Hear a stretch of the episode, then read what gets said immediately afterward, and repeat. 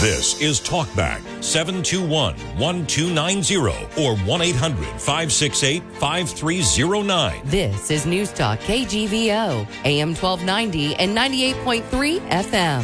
KGVO, Missoula's news and weather station. Hey, hey, welcome everybody. It is the Wednesday, January 17th edition of Talkback. And uh, Talkback is brought to you this morning by Harrington Surgical Supply, where their mission remains the same to restore confidence and comfort into your daily life. Also brought to you by Gomer's U.S. diesel parts. No matter how cold it gets or has been, Gomer's has everything you need to make sure your rig starts every time. Gomer's is located at Palmer and West Broadway. Also brought to you by Y West Storage out at the Y on Two Smokes Way. Find out if you have a, a, a, a uh, storage facility perfect for you. Give them a call at 406 510 0590 because at Y West, they're making room for you. And by Phillips Janitorial, where they offer both residential and commercial cleaning. No job is too big or too small for Phillips. Satisfaction guaranteed. 406 260 6617. The views and opinions expressed on Talkback are not those of the staff, management, or advertisers. All right, here we are, ladies and gentlemen. It is time to start Talkback. Uh, Nick Christensen is in his assigned place right over there. Mr. Nick, good morning, sir. Good morning. All right, that's uh, he's producing Talkback and joining us here in the studio, the one, the only. Walt Kero. How yes, it's g- good to be here. Just made it in time. Yes, yes. So, any, any problems starting uh, starting your car this morning? no, morning? No, I don't. Uh, I've got a gasoline engine car, and it, it starts up. Uh, Yeah. And uh, I remember the good old days when I was in high school. We had carburetors on our cars back then. And winter was much more difficult in those good old days. Yes. Now, with fuel injection, Right. you rarely have starting problems in the winter. You can have them, but that's usually related to the electrical side of things, like a dead battery. Right, right. Yeah. All right. So, so here we are. By the way, Walt Kero is our our resident CPA. He's with the Kero Byington and Associates, and here we are in January right now, and it is definitely time. I know a lot of folks have already gotten their W twos. They're they're getting all their tax stuff together. But they may have a few questions that they need answered before they uh, either do their own taxes or uh, go down to the whatever the store is where Yeah. they get their taxes done. And that's why Walt is here. Yes, we aim to help and uh, address, you know, general uh, questions, and you know, if it gets into deep into the weeds, well, uh, you know, we'll uh, advise them as best we can and put them in the right direction. Now, let me ask you this. Uh, Montanans were the recipients of a couple of rebate checks uh, Yeah. this past year, right? One was the income tax rebate. Yep. One was the property tax rebate. Right. Okay. Now, how do those affect our, our income taxes? Well, for most people, it's not going to affect you uh, because uh, uh, the the best way to describe this is in tax law. If you got a benefit from a, a deduction, or if you paid tax on income, if that reverses itself. Uh, and you got a tax benefit one way or the other. If it reverses itself, then it's income. But most people are not itemizing on their federal return. And if you don't itemize, then you're not getting a benefit from the property tax and income tax deduction. All right. And for most people, that's why it's not going to affect them. It may affect them on the Montana return in regards to the property taxes, because a lot of people, most people, will be itemizing on their Montana returns. But that brings up uh, one of my stack of stuff things. Aha. In fact, I was going to uh, put it the last, but now I'm going to put it first. Okay, go ahead. Sorry, And I that didn't is- mean to ruin it for you. for uh, you know on January first, a few weeks ago, a couple weeks ago, uh, we we had a whole uh, uh, several income tax changes in the state of Montana, and I think we need to be aware of them because they're going to be a significant change. And I think our buddy Greg Hertz was the uh, designer of this income tax change, but the Montana income tax return or your income tax is going to start with federal taxable income. So that uh, that simplifies a lot of things, unless the legislators or the government wants more information. Uh, but if you start with federal taxable income, it it it simplifies things. There's only going to be two rates to, in the tax tables: four point seven and five point nine. Uh, if you file married joint on the federal return, you're going to have to do that on the Montana return as well. And that's a whole new change. Uh, for most people, if you file joint on Fed, you save money by filing married separate on Montana. So that's old law. The new law is going to change that. So the new 2024 tax law eliminated a lot of tax credits. And over the decades, you got politicians that uh, introduce tax credits and it's for this favored uh, thing, whether it's uh, recycling or you know, whatever it happens to be. And so these credits just keep going and going and going. Uh, not too many people use them, and so you end up with a, a seven, eight, ten page tax return with all this stuff in it. Right. So that's going to go away, and uh, there's many existing tax deductions will go away because they're already incorporated into federal taxable income. So we have wanted simplification in Montana for years. Now we have it. So going forward, our taxes in Montana will be simpler. Uh, I hope our tax software price goes down, but we'll see. All right, with that, we're up, we're up against a break. By the way, the phone lines are open. If you have a tax question for Walt, for Walt that's exactly why he's here. Uh, give us a call, 721 1290. All the phone lines are open at 1 800 568 5309. You can also use the KGVO app, and we'll pass that message along to Walt. So, back with more, and hopefully your phone calls right after this. Snow potential will be as high as 90% through Wednesday, with as much as a foot of snow in the mountain passes and up to 8 inches in the valleys of northwest Montana, up to 4 inches possible in west central Montana, mostly from Missoula north. Highs should be back in the low 20s, but with another shot of Arctic air and remaining cold in the valleys, lows will remain in the single digits and upper teens. Snow tapers off Thursday, but sub zero wind chills return. A lesser chance of snow showers persisting through Thursday with a mix of snow and rain for the weekend. Okay, we're back on Talkback, 721-1290. That's the number to call. If you have a tax question for Walt Kero from Kero Byington and Associates, that is the reason he's here today. But he always puts together his, uh, what he, is, he lovingly calls his stack of stuff. Oh, yes. We've yeah. already covered one. Uh, That's of, right. Of that stack. And uh, hopefully we we'll get some calls in, but I realize it's early. It is early. It's early. But the, the first thing on my stack was Taxpayer Bill of Rights. It protects all taxpayers, even you, Peter, year round. Or you're assuming I pay Yeah. taxes, yeah. Oh, yeah, yeah. yeah. Okay. Well, I, you know I pay Uh, taxes. yeah, I know you do, but I'll let you say that. Okay, yeah, anyway, the Taxpayer Bill of Rights uh, was a creature in law that was created probably 20, 30 years ago. But it's it's gotten refined over the years, and it's kind of like a fine wine now. But here are there's 10 of them. And I'll go through them because I found a document from the IRS that's really kind of slick. Let me see. Let me if I can if I can remember the first one, the number one. All right, Ta- taxpayer bill of rights. You are allowed to whine and complain about your taxes whenever you feel like it. Okay? It's kind of, sort of like that, but not quite. Okay, go the ahead. first sorry. right, Right. is you have uh, as a taxpayer, and assuming you're a taxpayer, you have a right to be informed. So, what does be informed mean? You need you have the right to know what to do to comply with the law. Number two, quality service. The right to receive prompt, comma, courteous, and professional assistance when working with the IRS. Now, in the last few years, because of COVID and uh, all kinds of issues related to COVID, uh, the the quality of the service has been suspect. Uh, it's getting better, but just how much better? You know, it's good that they opened up that Missoula field office Right. You know, because uh, you know, uh, without that, you're at the mercy of the phone or a computer or oh, it's And- it's just not efficient. And Father Time himself too. That's Because- right. Yeah. So anyway, Here's a good one. This is why I exist. Is pay no more than the correct amount of tax. Well, the term correct is a loaded word when you're dealing with complex law.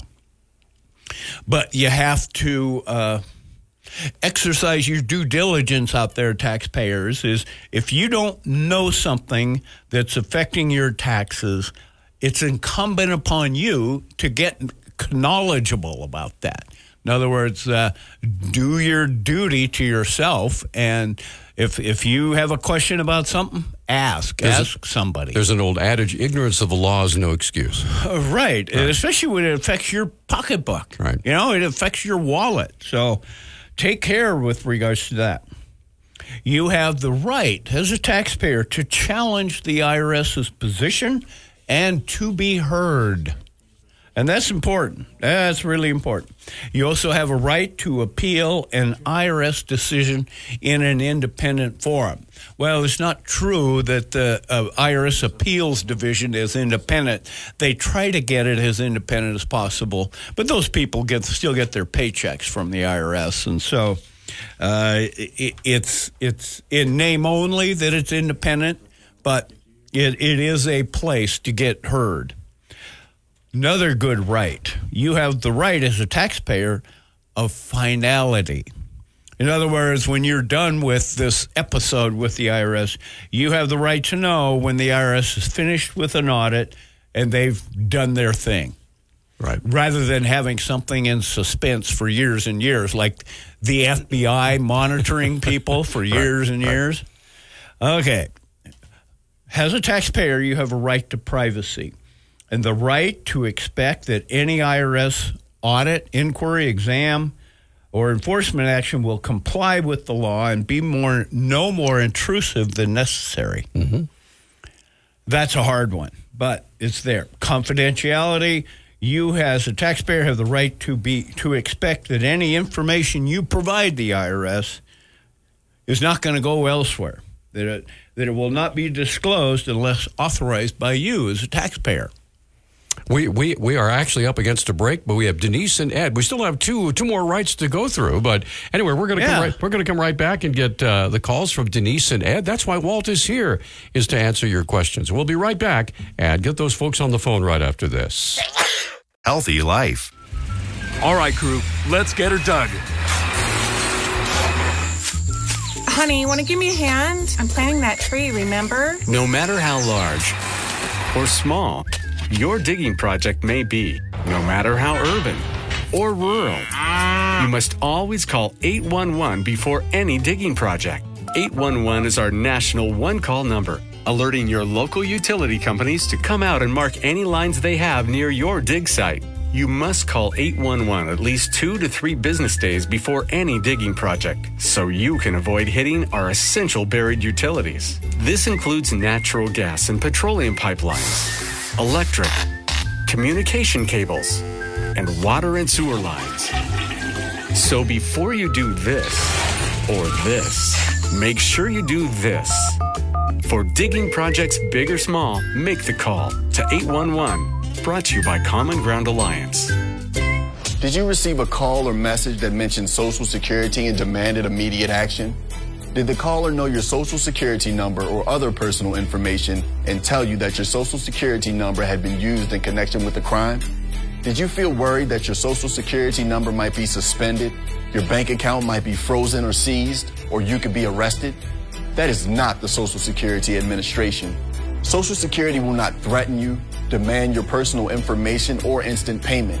Email or text you pictures or documents, or use a real government official's name to gain your trust. Social Security does not accept payments by gift card, prepaid debit card, internet currency, or by mailing cash. Criminals use these forms of payment because they are hard to trace. Do not be fooled. Hang up. Ignore them.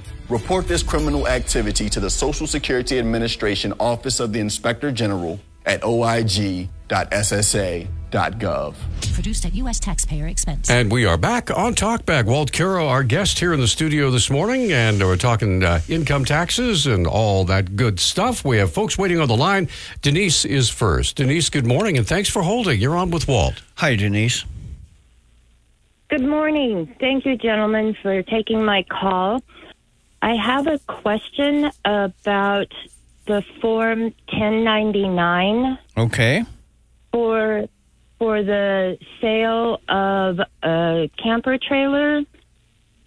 what is a person supposed to do with that form come April 15th or before? Okay, uh, you're, uh, uh, are you selling this camper trailer? Yes. Okay. Um, and the person that's buying it is is getting a loan to buy it. Sure, sure. Uh, uh, that's fine. The the concept of Form 1099 is to report income. Now, income from the sale of a trailer, it, it depends on the trailer, but is this trailer licensed or does it have registration on it? Yes. Okay, in that case, it's it's a piece of Montana uh, uh, personal property, and if it's registered, uh, it's you know it's it's like you're selling a used car, and uh, to my knowledge, I've never seen anybody fill out a 1099 for the sale of a car. If you were uh, a mechanic and uh, or you paid a mechanic that was not incorporated and you paid somebody for services, say like attorneys or uh, whatnot, you're, you you know, that's when a 1099 is required.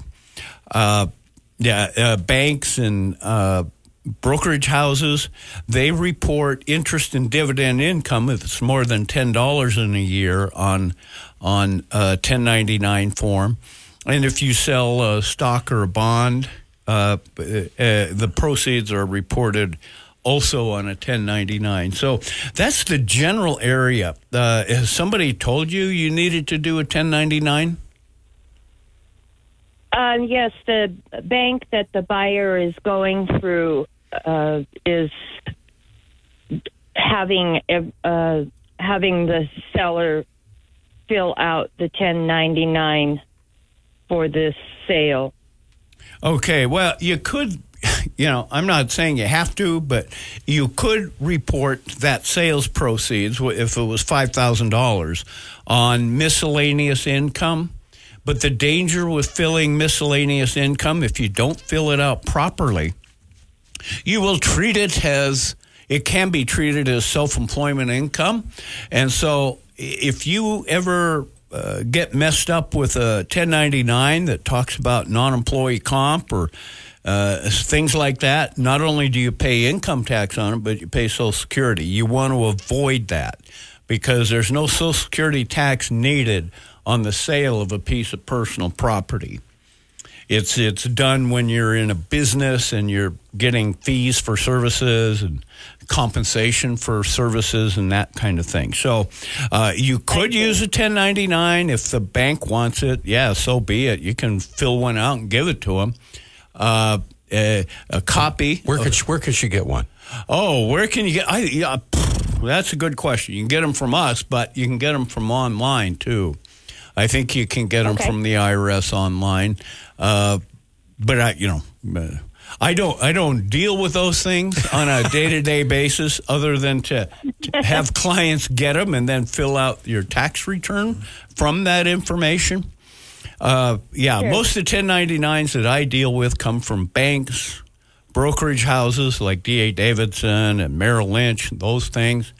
Uh, so, but if you need a 1099 form, if you're required to fill one out and file it with the IRS, and it sounds like that's this mortgage company or the creditor uh, lending agency on this is requiring it.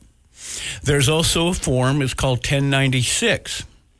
1096 is what they call a remittal form, and that form goes with the 1099 and you send that to the IRS as well. The state of Montana wants a copy. You need to have a copy, and then uh, the bank or the creditor will need to have a copy. So there's a whole bunch of copies needed once you go down that path. Okay. So uh, my final question would be: um, the bank has this form already in the in the package, the sale package Mm-hmm. And uh, once that form is filled out, then it is up to the bank to do something with that for tax yeah, purposes, yeah. now, if this me? was a piece of real estate, Uh, there's a form 1099S as in Sam, and uh, a lot of times the closing agent will fill that out on behalf of a seller, and then those uh, are uh, submitted by the closing agents uh, to the IRS once a year when they're you know done with the year.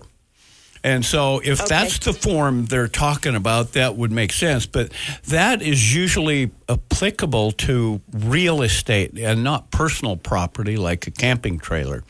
But if that's what they Right. want, you know, you can give it to them. But it sounds like this closing agency or the bank is going to fill that for you. Okay. All right. Thank you so much. What Okay, a Denise. Great, uh, discussion. Good luck. Okay. Bye-bye. Good luck. Thanks Yeah. for the call. Hey, we're up against. Uh, let, let, us get Ed's call. He's been waiting uh, a long time, so let's go ahead and get his call in, and we'll answer when, when we come back from the break. Ed, go ahead. What's on your mind, sir? Hey, Walt. Uh, Hi, Ed. I want to go back to the back to the future here and talk about uh, the upcoming uh, next year, uh, 2024 returns. I understand that you got to be homogeneous with respect to uh, filing status. Whatever you use on the Fed, you got to use that same filing status on uh, on the state. Yeah. But what about the de- deduction method? Are they still going to allow you to um, do a standard deduction on the Fed and uh, itemize on the state? Because that saves us about thirteen hundred dollars per year uh, being able to do that. Yo, to You know- itemize on Montana? Yeah, and uh, take the standard deduction, which is big, uh, on uh, the the Fed. Right. Um, Tell you what, we're we're actually up against a break, so we're we're going to continue this conversation. Ed, we're going to hang on to you. Uh, we're going to come right back after this quick timeout, and uh, well, we'll get uh, Walt's answer. And the phone lines are open, by the way. If you have a tax question, the time to call is now. Uh, Walt is here until 10 o'clock this morning, 721 1290. We'll be right back. Visit. Snow potential will be as high as 90% through Wednesday, with as much as a foot of snow in the mountain passes, and up to 8 inches in the valleys of northwest Montana, up to 4 inches possible in west central Montana, mostly from Missoula north. Highs should be back in the low 20s, but with another shot of Arctic air and remaining cold in the valleys, lows will remain in the single digits and upper teens. Snow tapers off Thursday, but sub zero wind chills return. A lesser chance of snow showers persisting through Thursday, with a mix of snow and rain for the weekend. Okay, we're back on Talkback. 721 1290 is our number. Okay, we have Ed on the line, and let's continue on. Go ahead, Walt. Okay, Ed, I think I have a good answer to your question. Because they're going to start with federal taxable income, by default, they're going to take and use the federal standard deduction. Or if you itemize on the federal, you'll use that same itemization. So they have uh, swiftly simplified things because you won't be itemizing on Montana technically. You would be if you itemize on the federal because you're going to start with federal taxable income. Is that confusing as, as I can get? Yeah, the standard deduction for Montana, I think, is about ten thousand per year. Yep. Uh, about ten thousand, and my Montana itemized deductions is about twenty nine. Yeah. So uh, I'm going to take a hit of about Uh, I- not much, Ed, because you'll be using the federal standard deduction on Montana. When they say, Ah, okay. okay, Yeah. Oh, that's okay. yeah, yeah, yeah, yeah, you're you're not going to get hurt by this. Plus, they drop the the the tax rates. So uh, I look Yeah, at this as uh, simplification, and hopefully, for most people, uh, a, a smaller tax. Okay. Thanks a lot, Walt. Okay, you bet, Ed. I can hear the sigh of relief all the way from here. Thanks for the call, Ed. All right, so uh, Jeff is up next. Jeff, good morning. You're on with Walt Kero. Go ahead, sir. Hi, Jeff. Hey, hey, good morning, gents. Um, I was, I guess, pleasantly surprised. I didn't realize that, that the um, tax reform that the last legislature passed included this simplification. So that's absolutely wonderful. Yeah. Uh, Mm-hmm. regarding the taxpayer bill of rights, um, I lived in Colorado when Douglas Bruce, a legislator down there, um, introduced to the legislature, and they passed a Colorado taxpayer bill of rights, and that has uh, that's different than the list you were uh, reading from.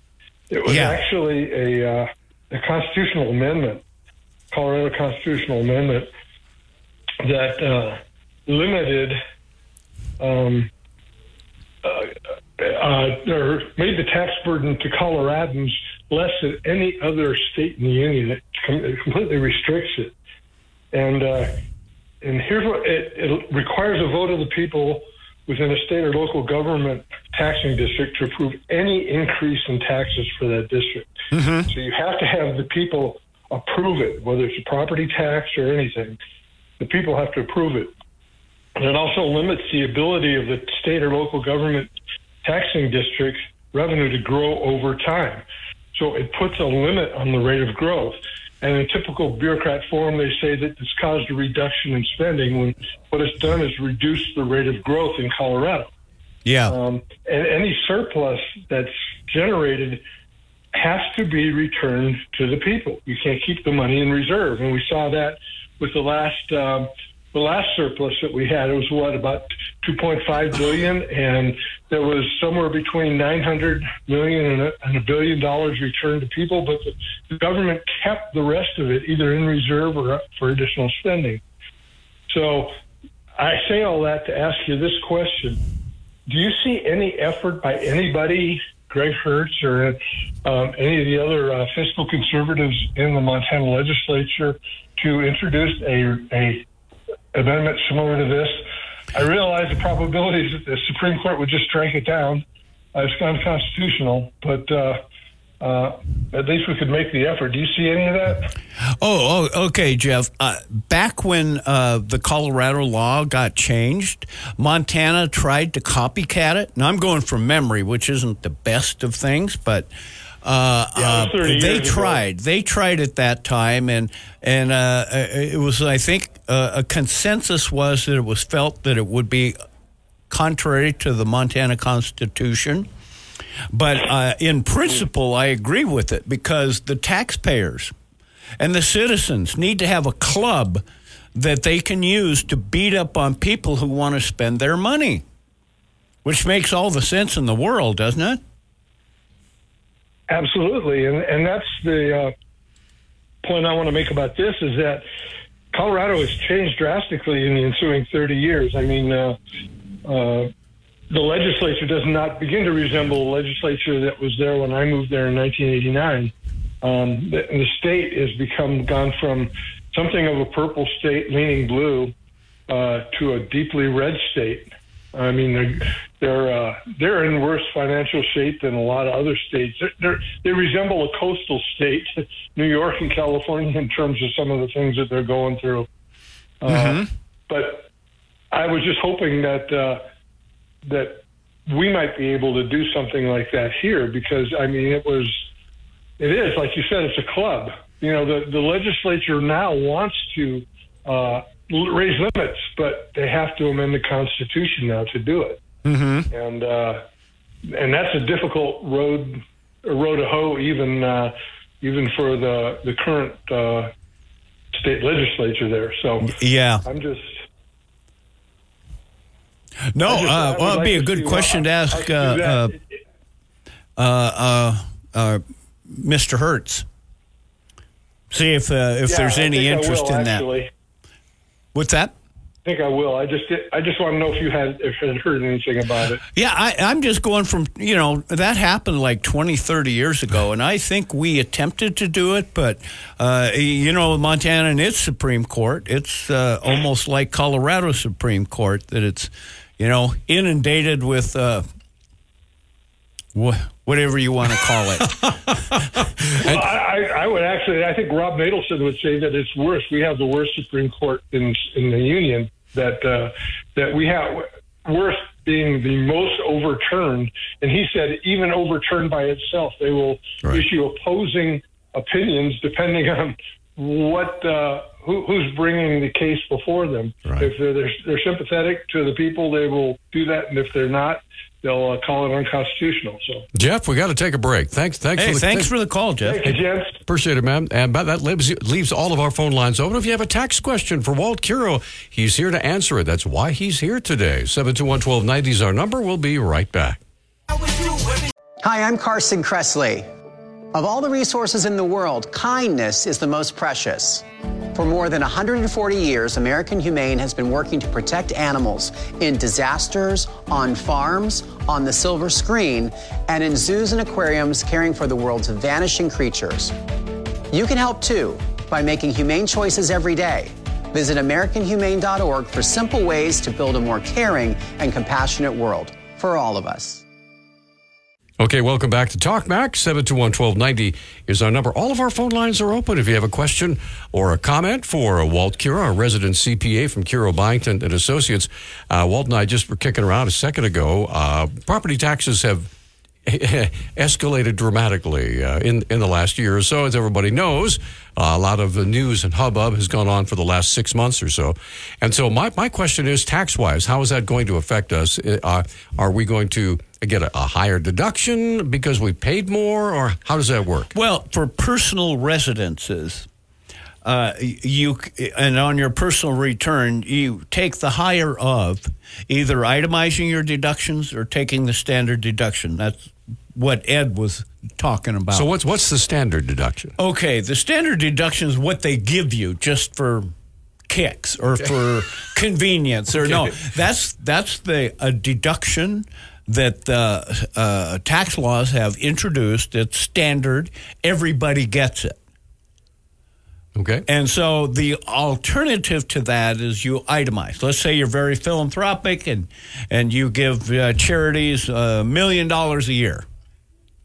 Well, there's you know th- that's itemizing when you take specific deductions and itemize them. Okay.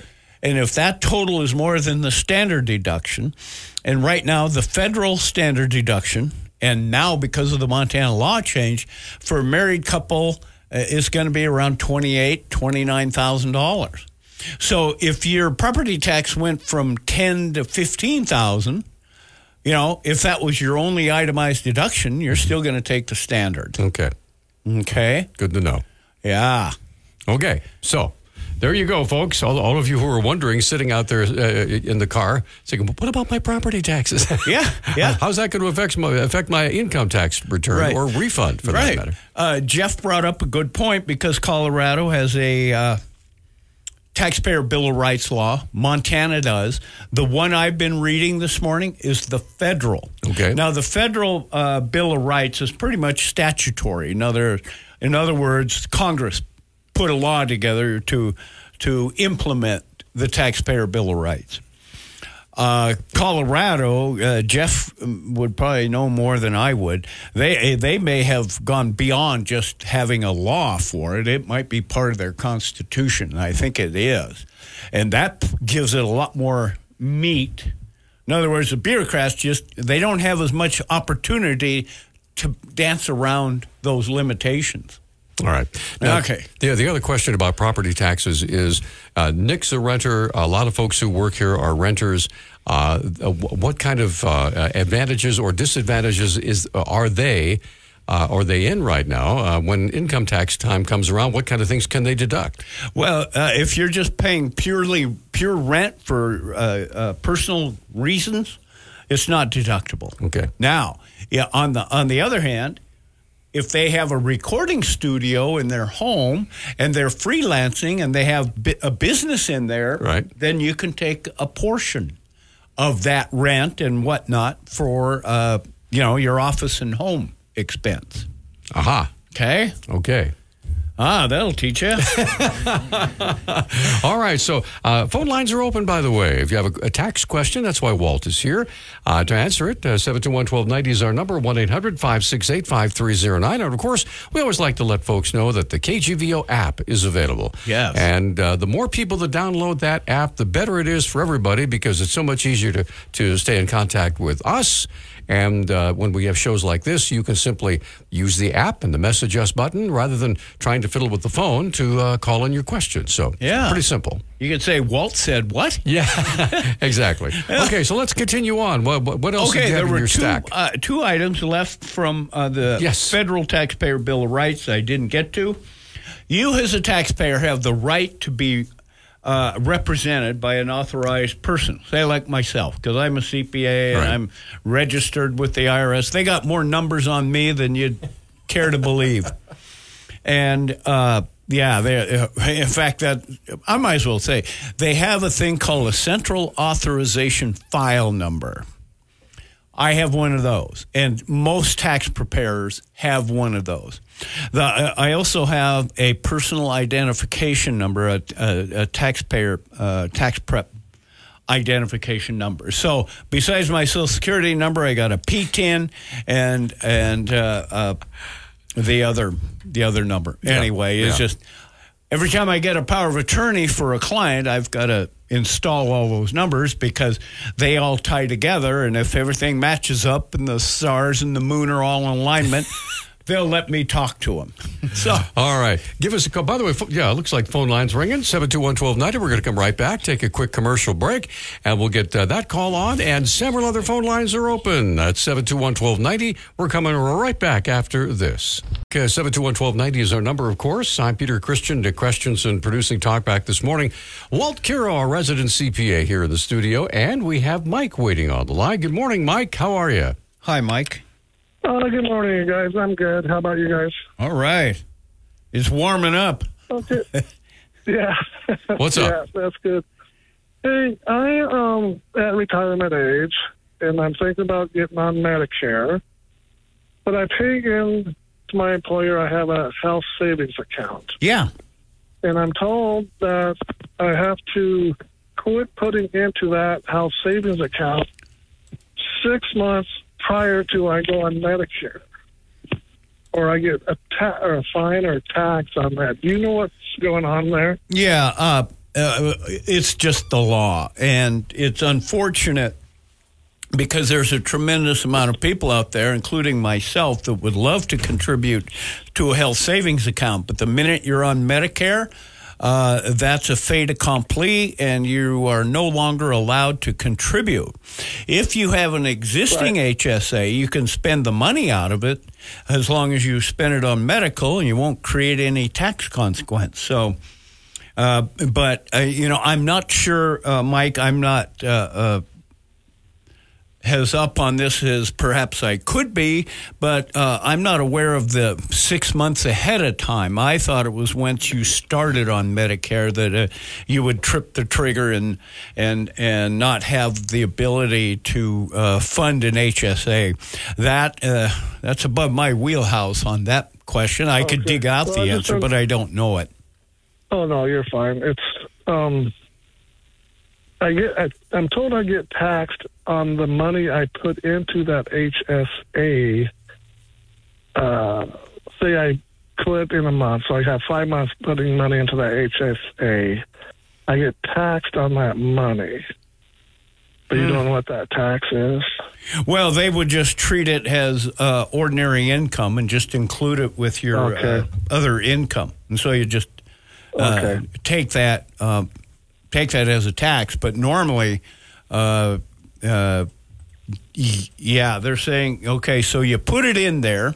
In theory, you got a deduction for it when you put the money in. So if you get the money back for that five six month time period, uh, yeah, I, you know, I don't know on that because I haven't had that question before. okay, no big deal. Okay. Uh, but I'm also told when I get on Medicare, then I go into a flexible spending account with my employer, just to let you know that. So Yeah. it's just regular income tax on what I put in my HSA, then that's good enough for me. So- Yeah, Mike, do you, does your employer have a HR department? Uh, I'm sorry, say that again. Do they have an HR, human resource department? Yes. If they do, they are the ones that would them. be the most knowledgeable about this question. Okay. Yeah, she told me about it, my, um, my HR lady. Yeah, But I um, just wonder how. yeah, uh, it- it's it's, like a uh, uh, this- tax or something, but Yeah, this question comes up a lot because there is uh, the tax consequences of having a plan like an HSA or 401k or you know whatever it happens to be. There's an income tax consequence, but then there's also a, a, a, a you know a procedure consequence. And some of the questions you're asking me, Mike, are in those procedural things, and they're usually addressed by what they call third party administrators. So, like your employer may have an HSA, but if their HR department is uh, doesn't exist or whatnot, they usually farm that responsibility out to what they call a third party administrator. And around here, oh, Allegiance does that a lot. You know, there's quite a few. And so there's plenty of resources that would help you on those questions. I'm just not the best. Okay. Okay. No, you're fine. That's that's not a problem. Well, thank you very. Uh, excuse me. Thank you for your time, and you guys have a good day. You bet. Good luck, Mike, and happy retirement. Thank you, Mike. Appreciate the call. All right, phone lines are wide open now. We have about a minute before we have to take our hard break at the top of the hour. But uh, hey, this has been a great first hour, and Yeah. so lots of folks getting their questions answered. I think you should be next. Uh, give us a call. 721-1290 is our number. We'll get you in in the queue. So at uh, at 903 when we we get out of the uh, Fox News, you'll be first in line. So if you have a tax question, this is the time. Again, the number is 721-1290 or 1-800-568-5309.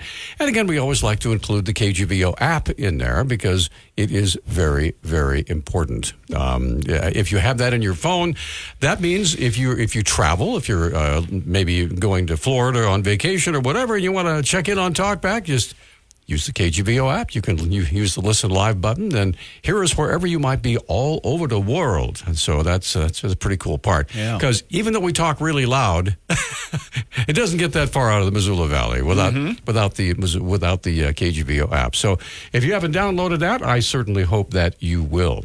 All right. So we we have uh, uh, Fox News on the way here in just a minute. By the way, light snow falling in western Montana. We're supposed to have, I think, between one and four inches today.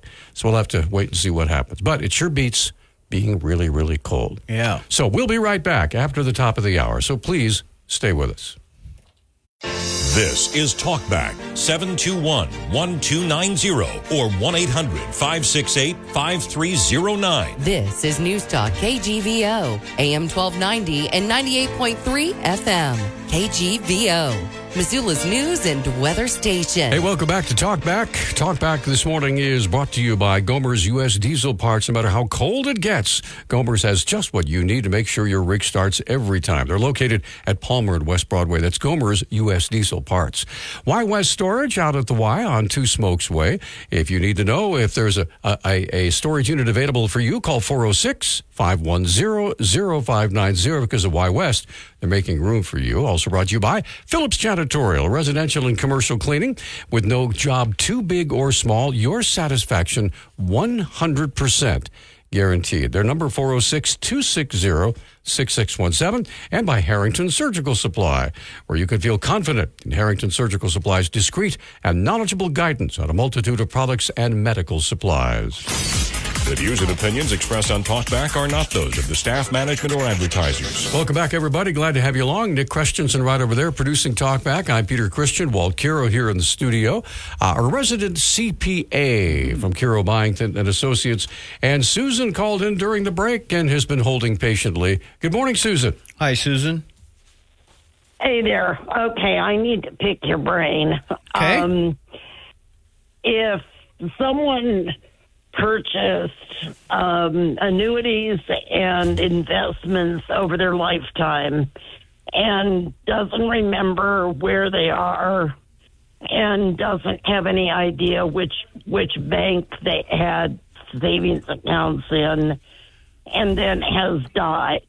Where would their heirs go to look for accounts that may or may not exist Okay, that's that's a good question. It comes up uh, oh, once or twice a year in my office. Is how to best go about that. What I direct uh, uh, the person that asks me that question, I say, well, look at prior year's tax returns, and so if there's interest and dividend income included in the tax return, say like it's a, a, a brokerage account from Schwab.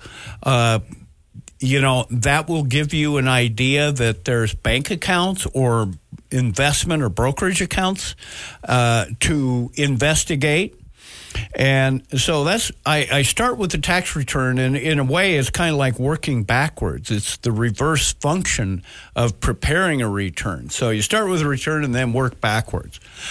That's the first step. The second step is to, uh, uh, if, if you don't have a tax return, especially recent years tax returns, uh, then I would uh, contact uh, somebody like myself or find out if you, if you're the PR for an estate, to contact the IRS and try to get an income transcript from the prior years.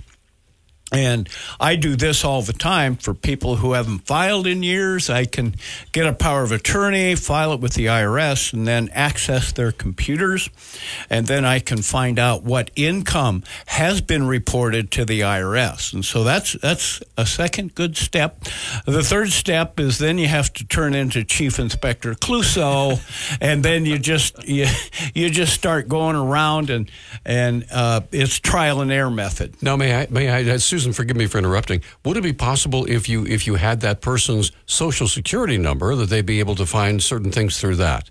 Oh yeah, but that's the functionary of doing the power of attorney. Right, right. Yeah, we would need that, and yeah, the uh, there are private investigators that you can hire if you have a social security number because that gives them a lot of information with which they can help you. So that's that's another that's a good idea using a private investigator. But is, is there a government agency that keeps track of abandoned accounts that um, you know have not been used for a long time, or um, annuities or um, CDs that haven't been touched or used for a long time Yeah. that you can go to and where do you go for Okay, that? first, first, um, I'll, I'll just mention the state of Montana, and every state has a uh, what they call an abandoned property department, and you can go to that. And uh,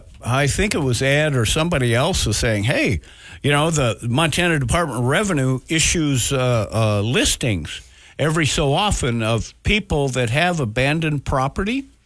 And uh, so I would go to uh, the state of Montana, the Department of Revenue, and go into their abandoned property section. The second item that I would look at, you keep mentioning the word annuities. Annuities are an insurance company product, and if you know the company that issued the annuity, that would be a good place to go uh, start from, especially if you have authority uh, uh, for the person that has has the annuity. That's the owner and the annuitant. So, does that help?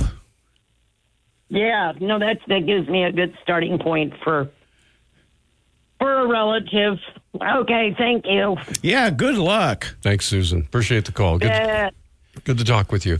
Ed is up next. Ed, Ed is back. Ed, good morning. You're on Talkback. Go ahead, sir. Hi, Ed. Yeah, I'm just uh, going about what what Walt just said. I found for myself three unclaimed properties in the amounts of one penny, 46 cents, and $152 uh, by going to the state website. So I'd say go to that website, and if they lived in any other state, uh, go to their uh, websites and look up unclaimed property. You might find something. Yeah. Okay. Sounds good, Ed. Thanks. Appreciate the call. And with that, boy, we're up against our first break of the hour. And that means all of our phone lines are clear. Uh, tax questions, this is the place for them today. Ladies Yeah. and gentlemen, if you're, if you're just, you know, proactive, I, I realize you have till April 15th, right? But uh, if you're proactive like I am, and, and you want to make sure you get your taxes done on time uh, and you have questions, this is the place to call 721 1290. And, and Walt is the guy to answer those. We'll be right back after this quick time out.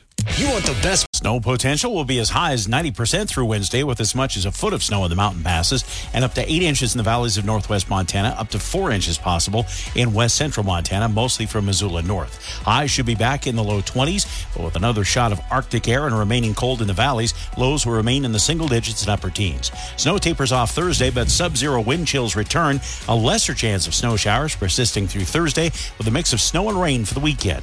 Hey, we're back. This is Talkback. 721-1290 is our number. And uh, let's get right back to the phones. Cody, Rena, and Charlie are all waiting to talk with Walt Kero, our resident CPA. Cody, good morning.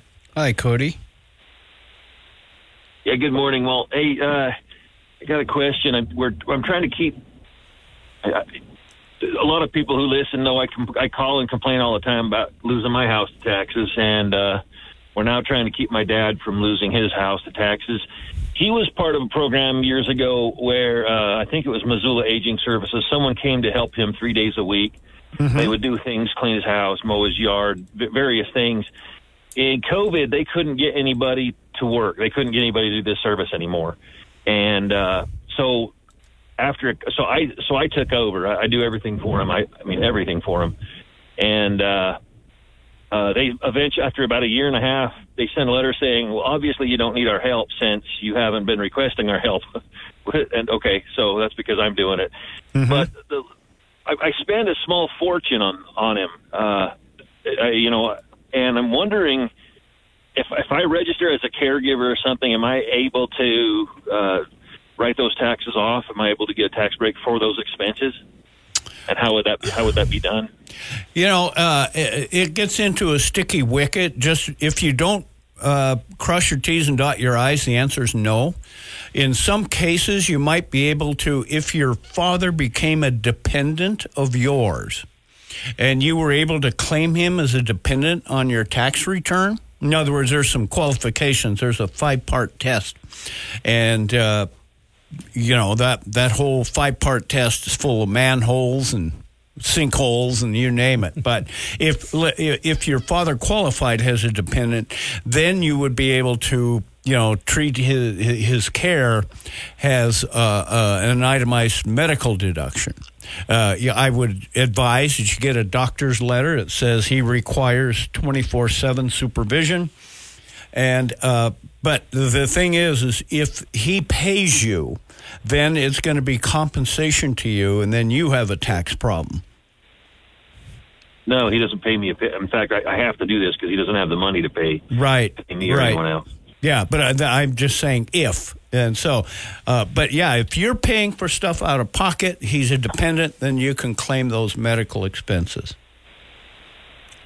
If But you going through that itemize. process of finding Again, it's if you itemize, uh, Cody. Okay, thank you.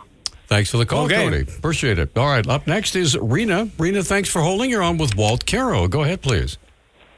Thanks. Hi. Um, I am wondering if anyone has. I haven't heard it. Uh, if anyone has asked about the uh, the rebate, the property tax rebate for six seventy five. If will that be taxed? Oh, okay. Um, well, you must have got off or not, not heard when Peter asked the question. That was almost out of the chute. But um, uh, Rita, here's what happens if you uh, uh, did not get a tax benefit from the property tax bill that you paid and then it gets refunded to you, then it's not taxable. And where that happens a lot is on your federal tax return. You know, 80, 90% of the people out there nowadays just take the standard deduction on the federal return. If that's your case, then that property tax rebate is not a taxable event. It may become if you got a tax benefit from itemizing and getting a tax benefit from that property tax deduction. The- uh, you know, I wish it was simpler, but it's not. okay.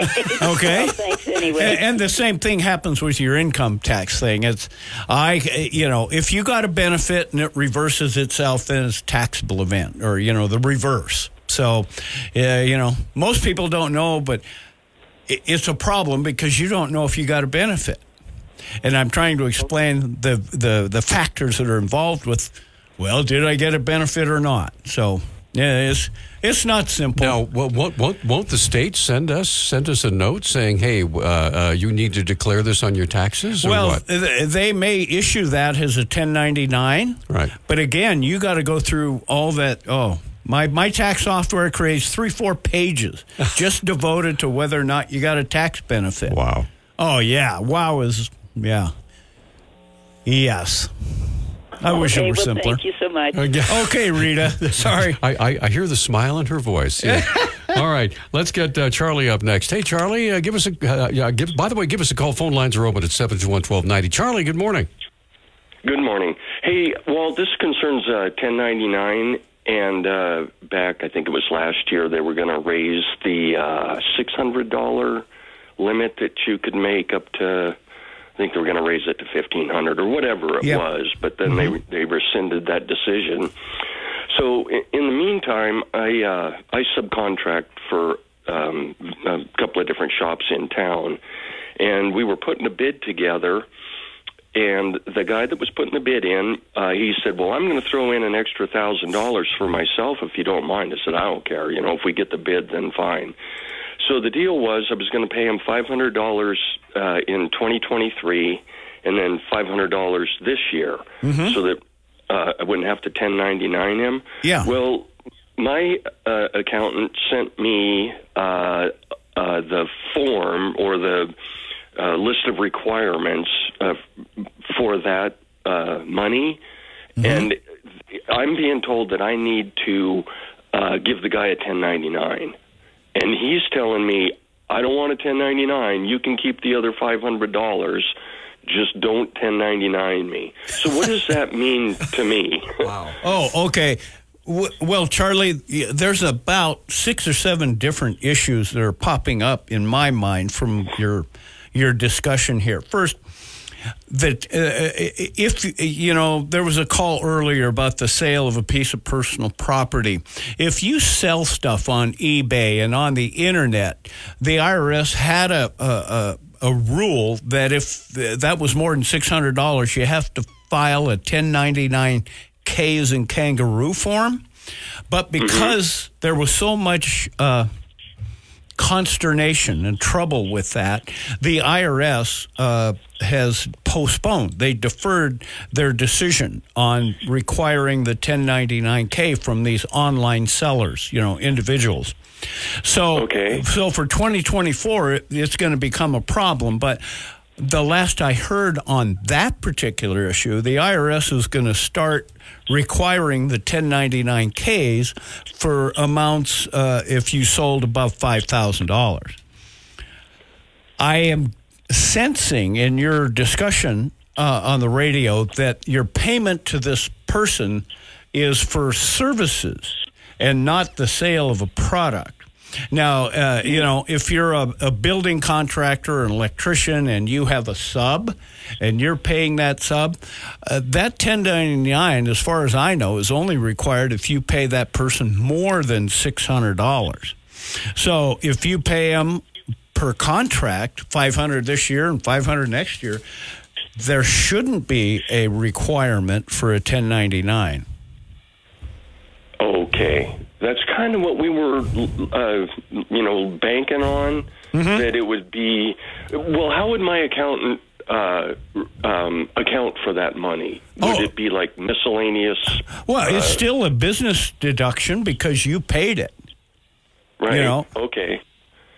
Okay, but I don't have to send him a 1099. You shouldn't have to, not in those particular circumstances. Now, if you were paying this person interest for like a loan, they lent you money and you paid them $500 for interest, yeah, the 1099s for interest and dividends kick in at 10 bucks. So, so, so you you would have to do a 1099 in that case, but you're I'm not sensing that that's what uh, this payment is for. No, it's nothing like that. It was more or less kind of like a finder's fee.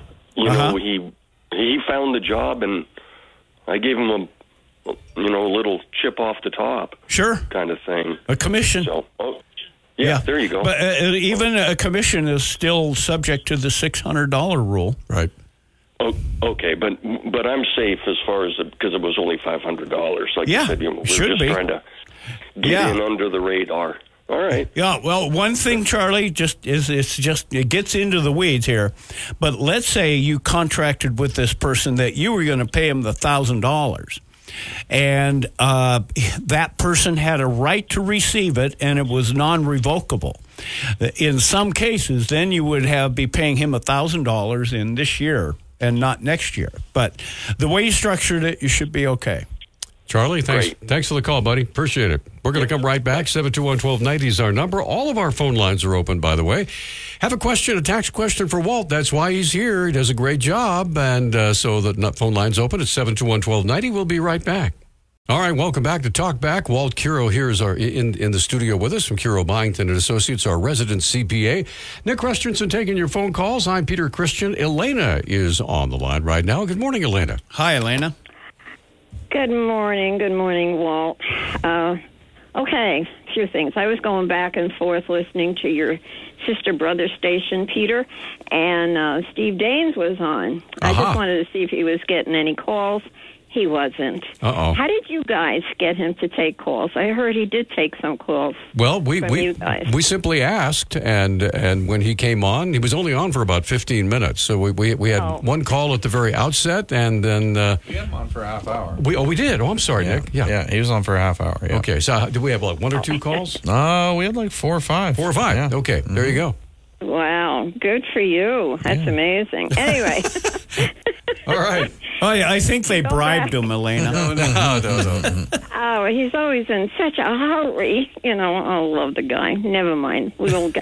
Going back to the income tax, um, I want to say, or I'll ask you a question. Oh, two questions. Anyway, um, I'm sure you read The Federal Mafia by Irwin Schiff.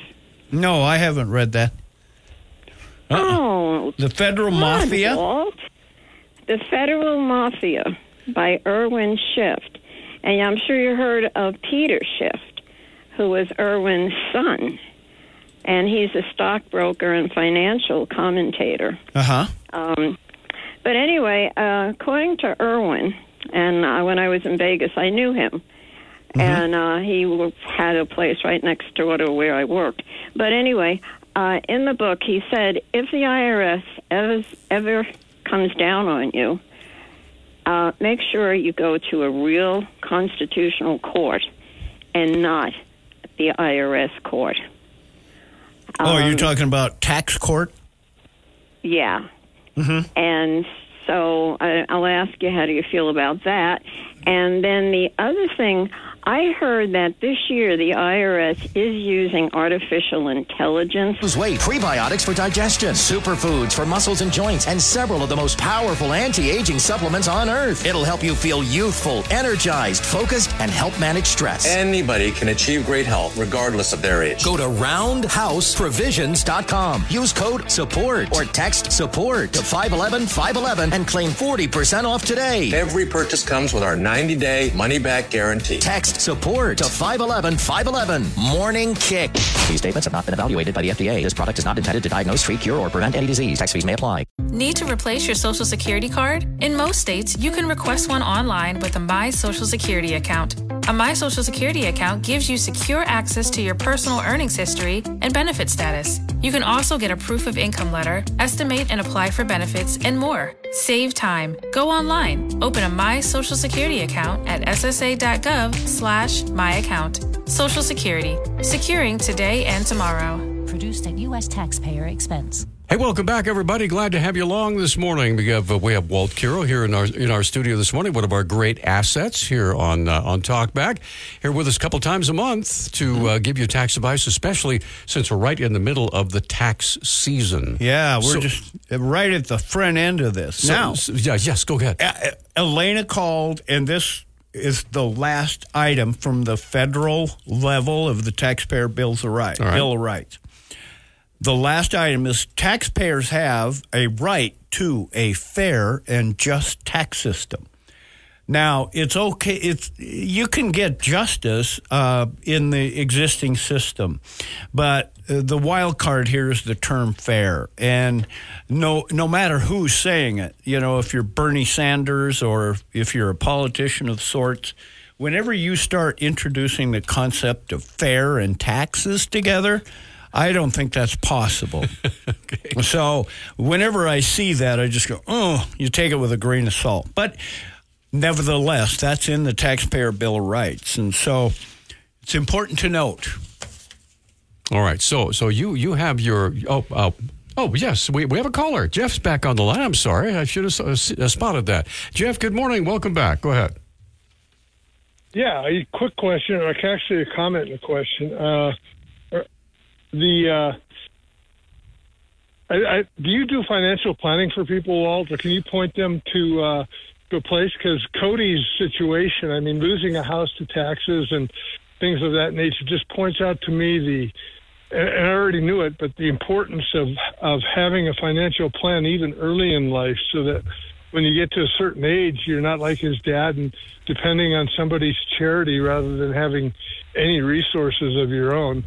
Right. And, uh, Yeah, uh, that brings up. I do some financial planning, but I it's more limited to to that around uh, retirement and tax and and uh, you know th- those types of things, especially retirement. But what he's uh, you know uh, the thing here is uh, a lot of this comes in line with Dave Ramsey about you know getting out of debt and staying out of debt a lot of times people go into bankruptcy or they're financially in trouble. Uh, one big reason is medical. And there's, you know, other issues such as uh, bad habits that people get into. And if they're addicted, you know, they just lose their, lose their way.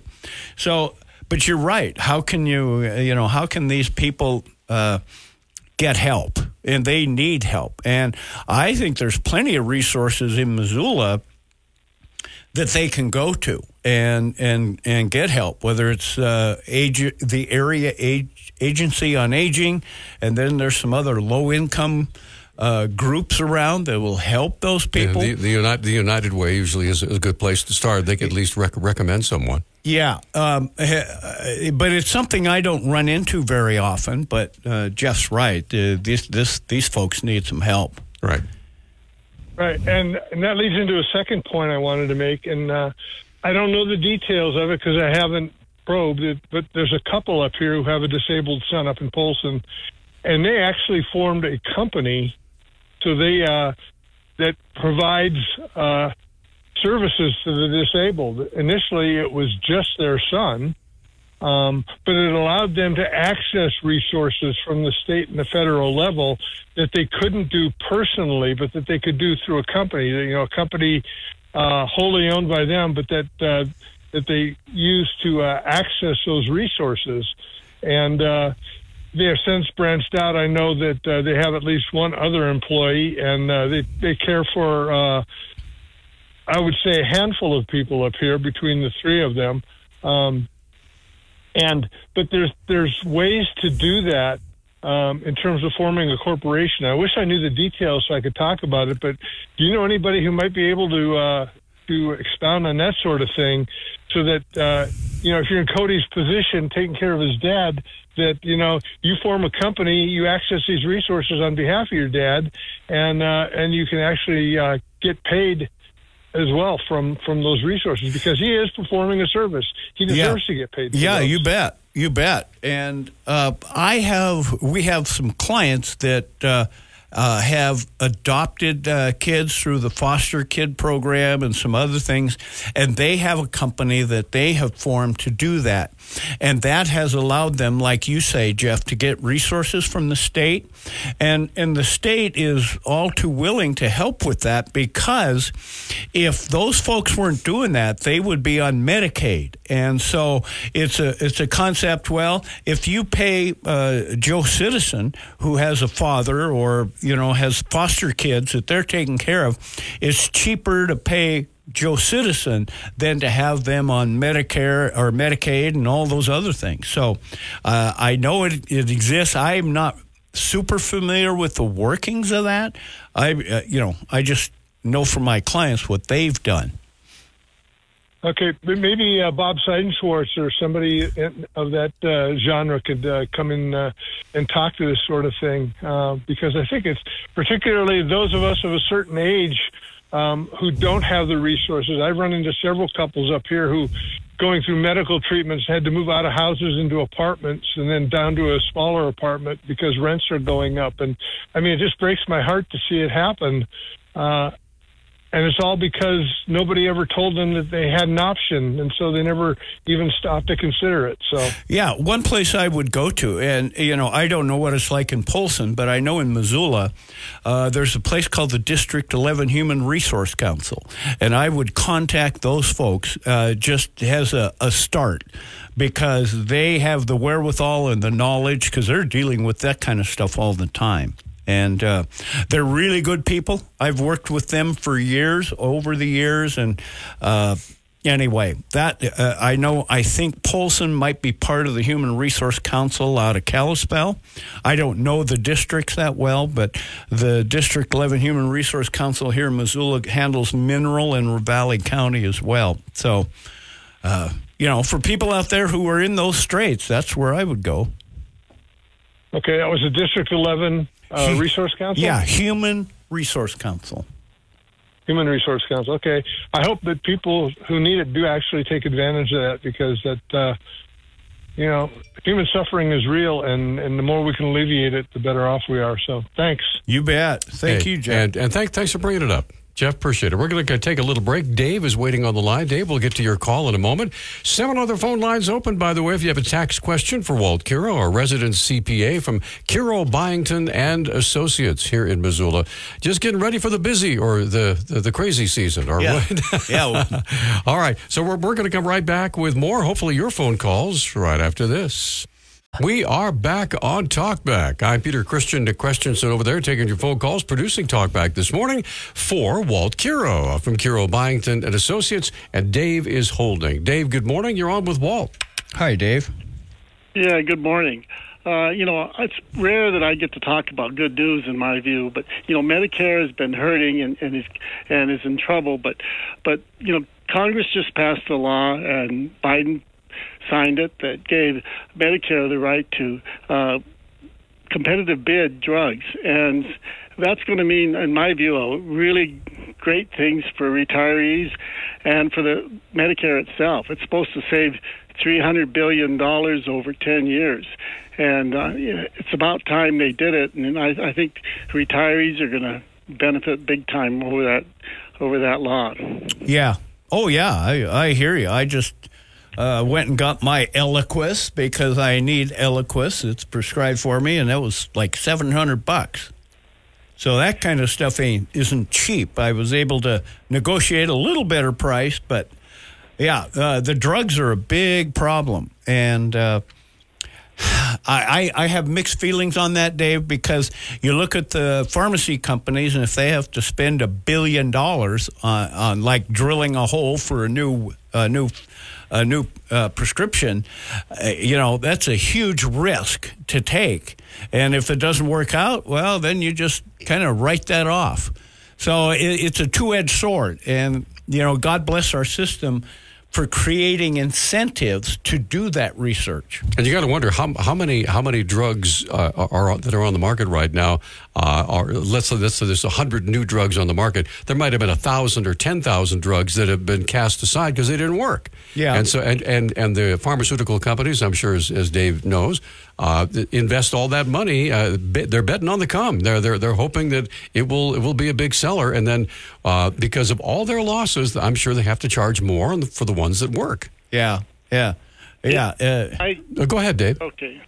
Yeah, I agree. I mean, that's that's the nature of all markets.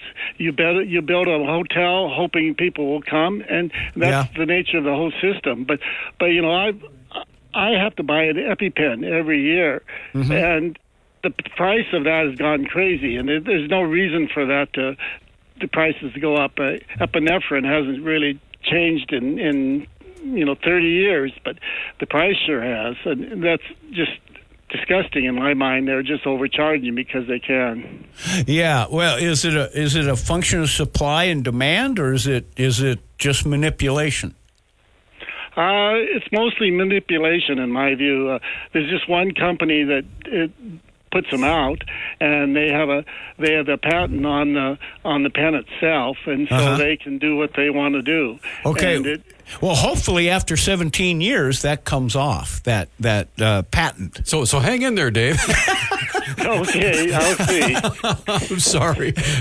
Well, listen, be, be, be- best wishes to you, sir. I hope hope everything gets uh, that you get through okay.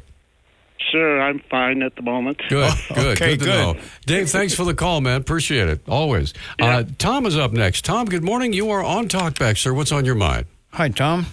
Yeah, good morning, uh, um, Walt. Uh, we've been living here in Montana since 2005, and uh, but uh, because my wife is a doctor and um, has a business in Santa Barbara, she's been commuting back and forth that entire time, and uh, we have an apartment building there, and uh, we keep that um, one apartment for her while she's there working, and she's getting ready to finally retire, and um, that's actually our our primary residence. Although I'm a been a Montana resident since 2005, but um, so we're getting ready to sell that. What's going to be the the impact of the capital gains um, on selling that building? Um, you, you know, finally, uh, because it is uh, actually a lot of different complications here with our tax structure, but uh, that's the primary residence you'll be selling.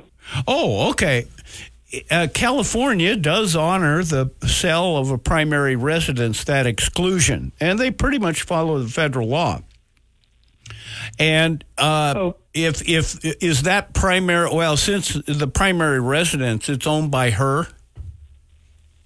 Yeah, yeah. That that you know, like I said, she has an LLC as her, her, her medical practice, and uh, so you know that that building's in her name, and uh, we have a couple other properties here in Montana, but that's actually you know our primary. Um, or for tax purposes, her primary residence.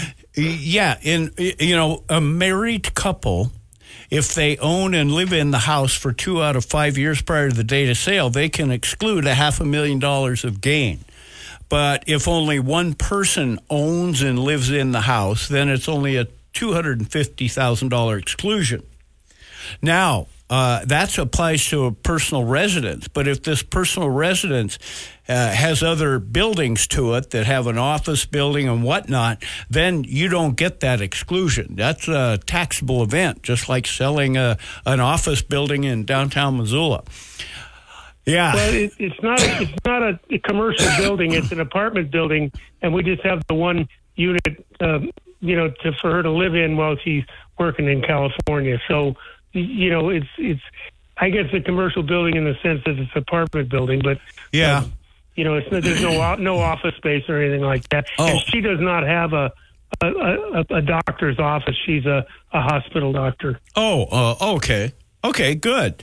Uh, uh, uh, but thi- so she's living in this uh, multiplex apartment that she owns. Well, it should qualify for that two hundred and fifty thousand dollar exclusion. And but California will honor it. But here's the bad news of California: they just upped their their tax rate from a max from thirteen to fourteen percent. And so you wonder why on God's earth, uh, almost the whole country, uh, in terms of state taxes, are going down, but California and I think New York has Well, raised theirs. They're losing people. Yeah, and so, So- this so is going to add to that. So, so we'll just have to pay the capital gains on uh, the the price we paid for the building, uh, as opposed to what we sell it for. Uh, here's what would happen, uh, uh, and I'm just going to use hypothetical numbers. Uh, If she paid 350 for the building, and or, and then she sells it for uh, 600,000, and we'll just exclude the selling expense. I'm just using hypothetical numbers here, Tom. Yeah. She would have a two hundred and fifty thousand dollar gain, and that gain is totally tax free. Ah, I see. It's it's Okay, the gain, so- not the sales price, that gets excluded. Yeah, no, the gain. The, that's I mean, the capital. And then capital gains are usually taxed at a lower rate than uh, than income. Correct. Uh, yeah, uh, than ordinary income at the federal level. I, you know, I I think California has some capital gains breaks, but they're not the same as Fed. Okay. Yeah. So, uh, and is there any way to avoid that capital gains? Let's say we decide to um, buy something here in Montana, which is probably our the idea is uh, even in the house we we own here, and make that our permanent residence, and then buy another rental property here. Sure. Yeah, you can do that. You'll you uh, uh, has that that two and five year rule applies every two years. So you can sell a residence in California, and then uh, as long as you and your your wife moves up here, she starts living here, then that residence in in Missoula will qualify for the half a million dollar exclusion, assuming she's also a part owner in the property. As long as you meet that two and five year rule test, you can do it every time you sell a house and use that Okay, exclusion. well, we've owned the yeah, we've owned the property in in California for quite a while. So anyway, well, thanks, uh, thanks, Walt. Always good to hear you on Wednesday. Oh so thanks, well, guys. thanks, Have a good Tom. And you know, uh, uh, of all the parts of California, uh, Santa Barbara is just gorgeous. Yeah, well, uh, you know, it's not like it used to be. oh no, no. yeah, But, but then neither are we, Tom. yeah, exactly. Okay. Oh, thanks, was this guys. before or after Oprah? Tom, thank, th- thanks for the call, man. We're going to come right back. A one minute timeout, and then we have about only about eight and a half minutes left. If you have a tax question and you're racing to the phone, uh, if you want to uh, get Walt's advice, give us a call 721 1290 or 1 800 568 5309. We'll be back in one minute. Okay, we're back on Talkback, 721-1290. That's the number. Phone lines are clear. You have a question, tax question for Walt Kero, give us a call at uh, 721-1290. Now, you and I were just uh, visiting uh, uh, over the break. Yes. About, uh, I, I, have, I have a little tiny itty bitty one man, you know, business. Yeah. I, I've, I've had it for well over 30 years now. Mhm. And it's just personal service. I write commercial copy and do commercials for some stations all over the country. Yeah. And it, it's, it's not big, but it does help, right? Right. So uh, uh, every every time when I you, Walt does my taxes to be perfectly tra- transparent, so I, I bring all of my my paperwork and it's really pretty simple. Yeah. right? That's right. Yeah, but but, but what, what I do, uh, being, uh, if you will, a personal service, it would be difficult for me to sell that to somebody. Yeah, but if you had the right person, Yeah. a person with your personality and voice and all that, could buy Like that Nick. business. There sell we go. There's Nick. Go ahead, yeah. Uh, uh, but he- he- here's the concept. That is, this is a good discussion in that your business has value because you've had customers for 30 years. Right. And they will stay if you create a transition. Now, is your business worth a lot? Mm, probably not, but it could be worth more than zero. Right. Because if you look at you, you have 30 year customers and they've been tried and true, and you get 10,000 a year from each of those. That becomes like an annuity. Mm-hmm. And we were talking about annuities earlier. Right, right. But somebody can acquire that annuity in the form of business and create value. And that value is what you could get, quote unquote, for your business. But if if your customers were not going to stay Right. and they moved on, well, then there's no value. Right. But Exactly. I, Exactly. uh, CPA firm, tax preparation firms are that way. Right. We have annuities and you know so on and so forth, and uh, but we're unique. Now you can take a, like a law firm, and most of the time law firms aren't worth squat because their customers are usually one-time customers, and you know like tax returns, you do them every year. So once you're doing a business or service on an annual basis, that can create value. You bet. Okay. Now, are there other things on the on the top ten there that we haven't had a chance to talk about? Well, in the stack of stuff, Yes. the uh, uh, Taxpayer Advocate Office produces a report once a year to give to Congress. And uh, it's a huge report. It's two, three hundred pages long, and it's got this and that and the other thing. But I just grabbed what they call Appendix One, and they have a list of recommendations to the IRS and to Congress to implement. All right. And the taxpayer advocate is kind of a, a nice function. It's a go-to place in case you've hit, reached a dead end with the IRS. It's a go, a go between. Yep. Anyway, here, uh, I'm going to grab some of these recommendations. One is to elevate the importance of the Taxpayer Bill of Rights by redesignating it as Section 1 of the Internal Revenue Code. Now this uh, uh, works in perfectly with what Elena was trying to to bring up, and and also uh, I think Jeff with Colorado is making the importance of the taxpayer bill of rights more prominent and more you know. If you make it Section One, the Internal Revenue Code, that's going to get some attention. Now, how long I don't know, but it would. And uh, there's also uh, a second thing in the recommendation is require the IRS to timely process claims of credit or refund. In other words, if you file an amended return or you have a claim for a refund for whatever function that it is, they should get a priority. But right now, they're not getting a priority. All right, now, real, real quick, we have exactly two minutes left. So, uh, if you wouldn't mind, for folks who are just sitting down to prepare their taxes and they don't have a business and they don't, you know, not a realtor or any of that kind of thing, just a simple tax return, what kind of things do they need to do it properly? Well, to, uh, okay, good question. The thing is, is uh, uh, the best thing to do is have a, a system in place to capture that data. And like you were talking at the beginning of the show, Peter, uh, you're saying you're almost ready, but we're waiting on W twos and whatnot. Right, right. You just have a file folder, whether and you put 2024 on it for next year, or if you have one for 2023. Just as information comes in, throw it in. Just throw it in that file folder because then you're organized.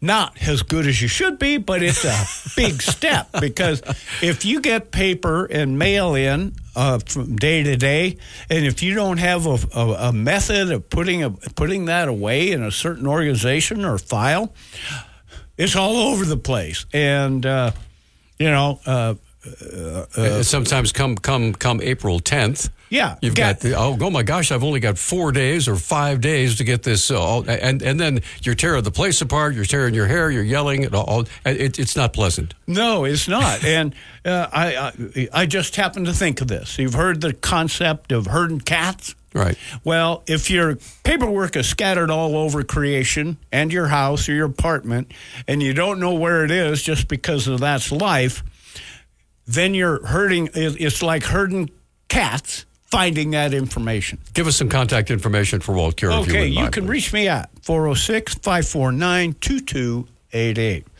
You can also reach me at Kero Byington CPAs. Our website is KB, as in boy, CPAS.net.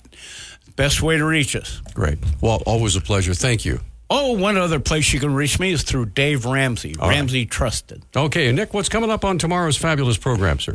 Uh, we're going to have Bob Seidenschwartz and Peter Stark, continuation of our American history series with a primary focus on immigration. Have a great day, everybody. Stay warm, and we'll see you tomorrow.